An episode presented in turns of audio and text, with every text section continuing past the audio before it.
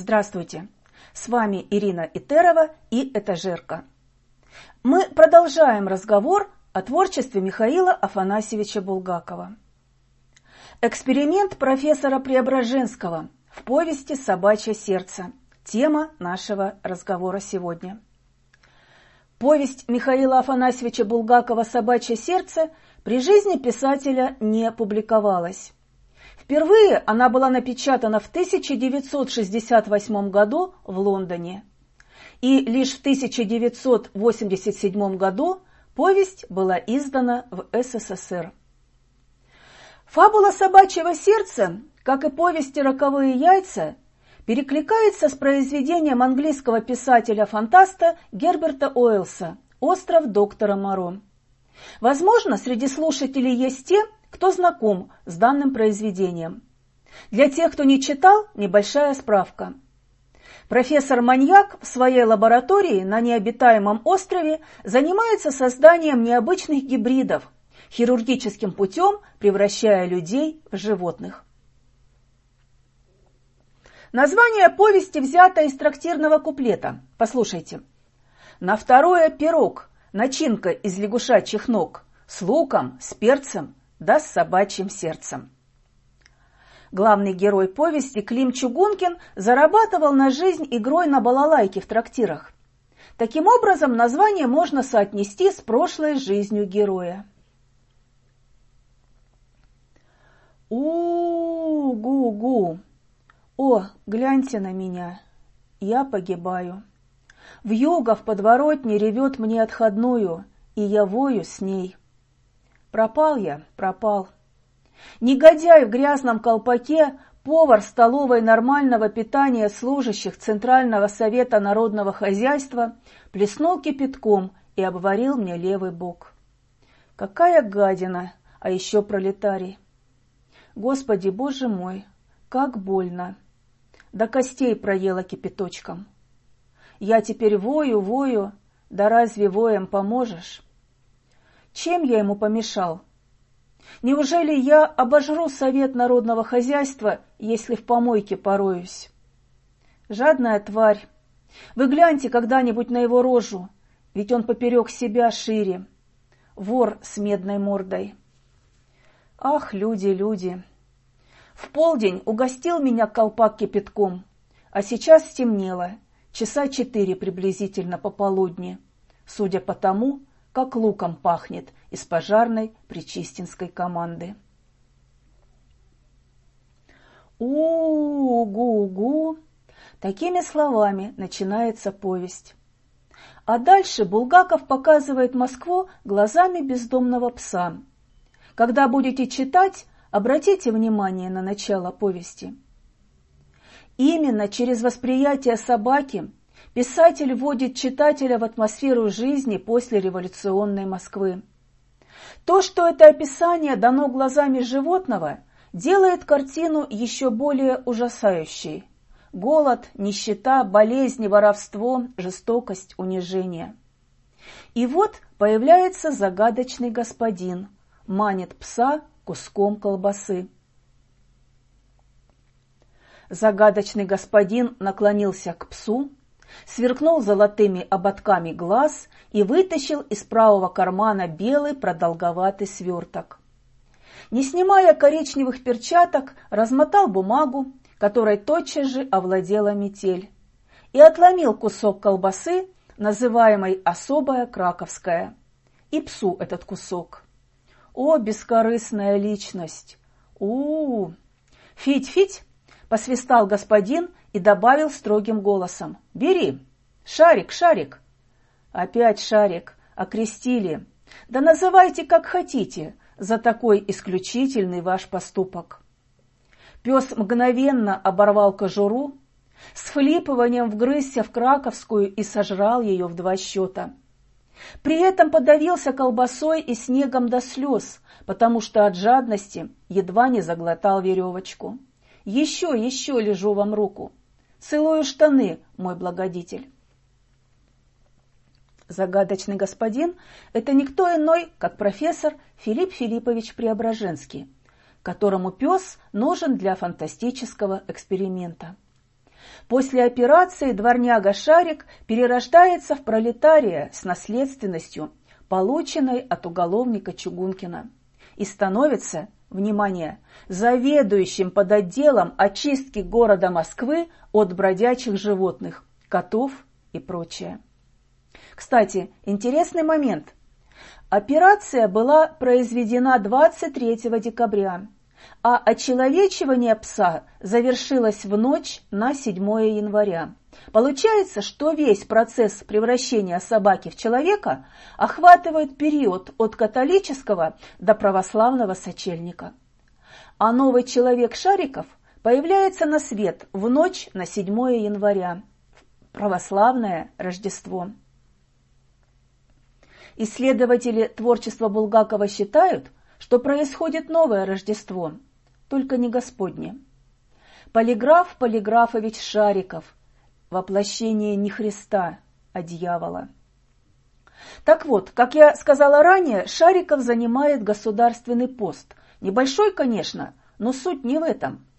Возникает вопрос, как можно существу, хотя бы и человеческому, но найденному на общественной помойке, предоставить в обществе полномочия? «Вы стоите на самой низшей ступени развития!» – перекричал Филипп Филиппович.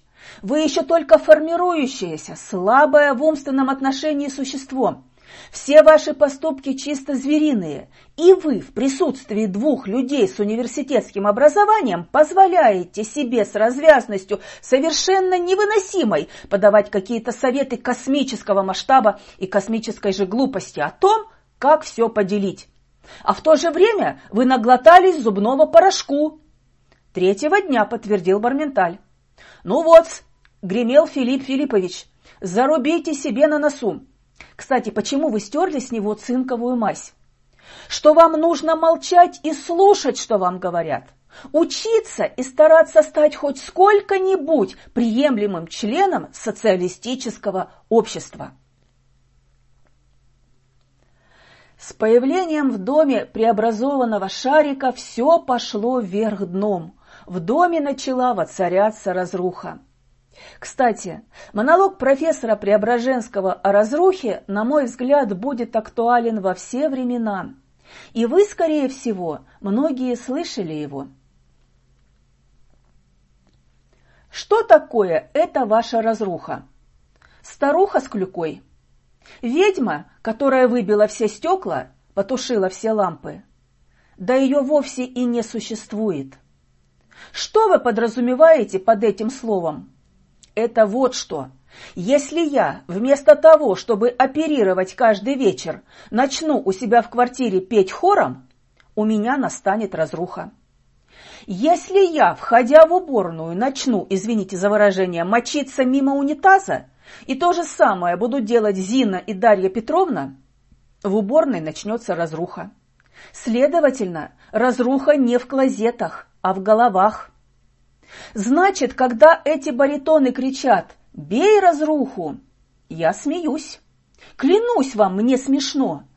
Это означает, что каждый из них должен лупить себя по затылку. И вот когда он вылупит из себя всякие галлюцинации и займется чисткой сараев прямым своим делом, разруха исчезнет сама собой. Здорово, правда? Я завидую хорошей завистью тем, кто впервые будет читать повесть.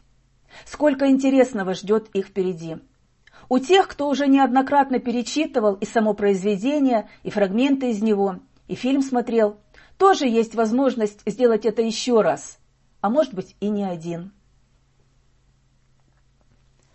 Преображенского отличает глубокая внутренняя культура, интеллигентность, высокая порядочность. Он, не признающий слово «товарищ» в обращении к себе и к другим, по привычке, а скорее по глубокому убеждению даже Швондера называет господином и обращается к нему на «вы». Это независимый человек, человек-труженик, патриот страны.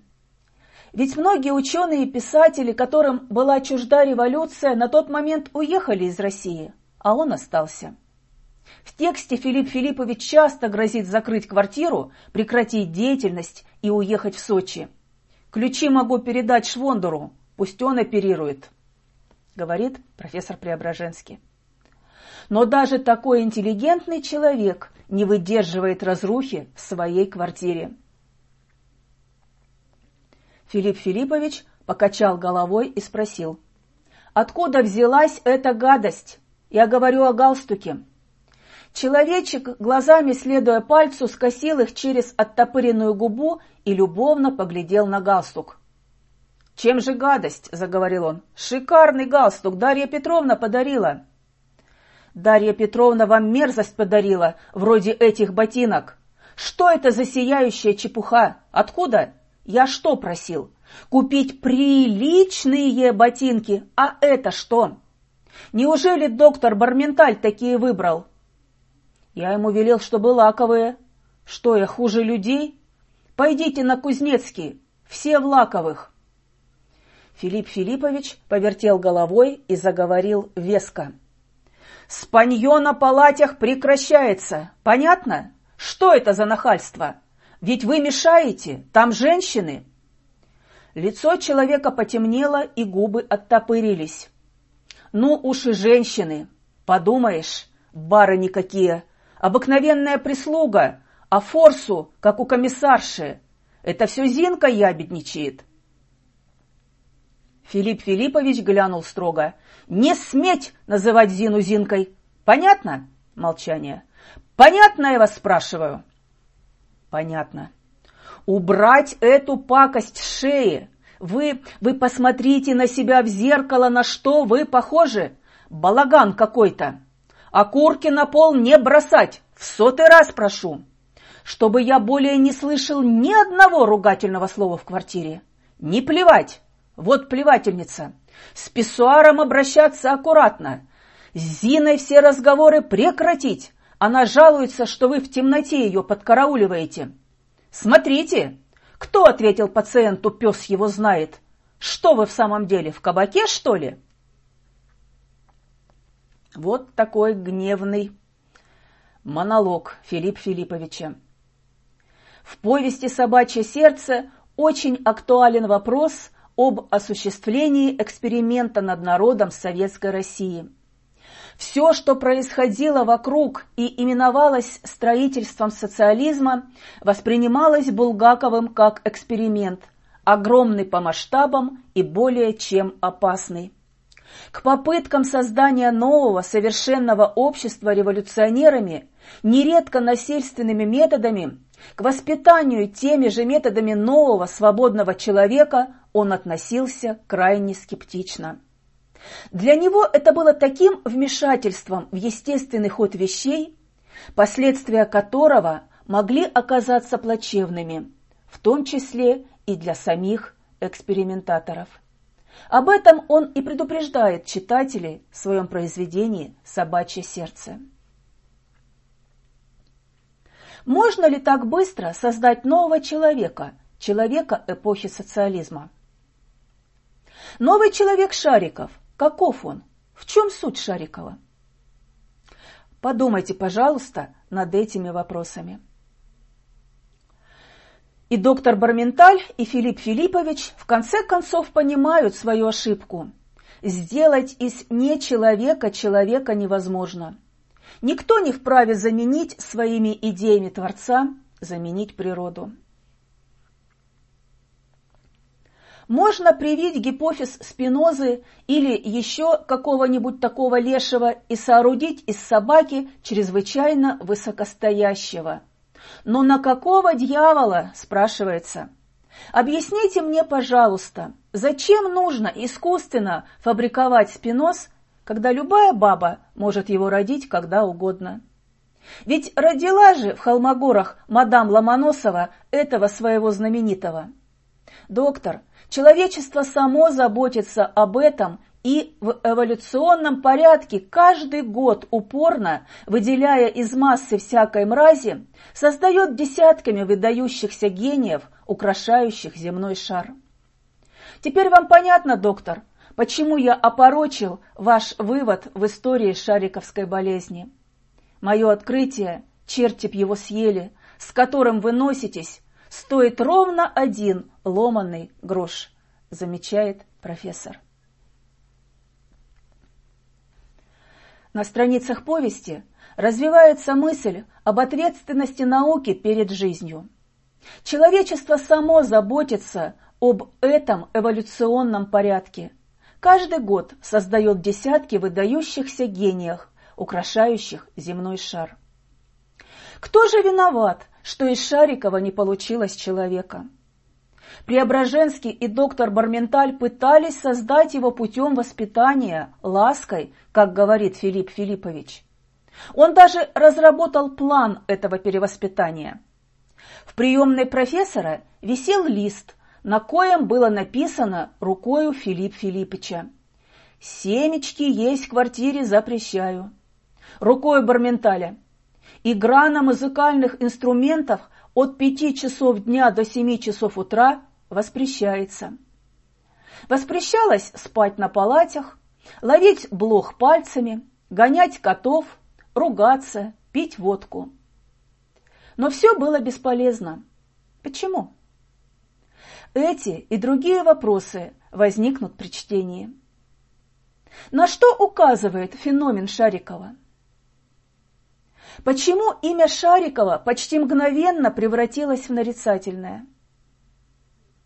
Согласитесь ли вы с тем, что без таких Шариковых были бы невозможны раскулачивание, коллективизация, доносы, расстрелы, истязания людей в лагерях и ссылках?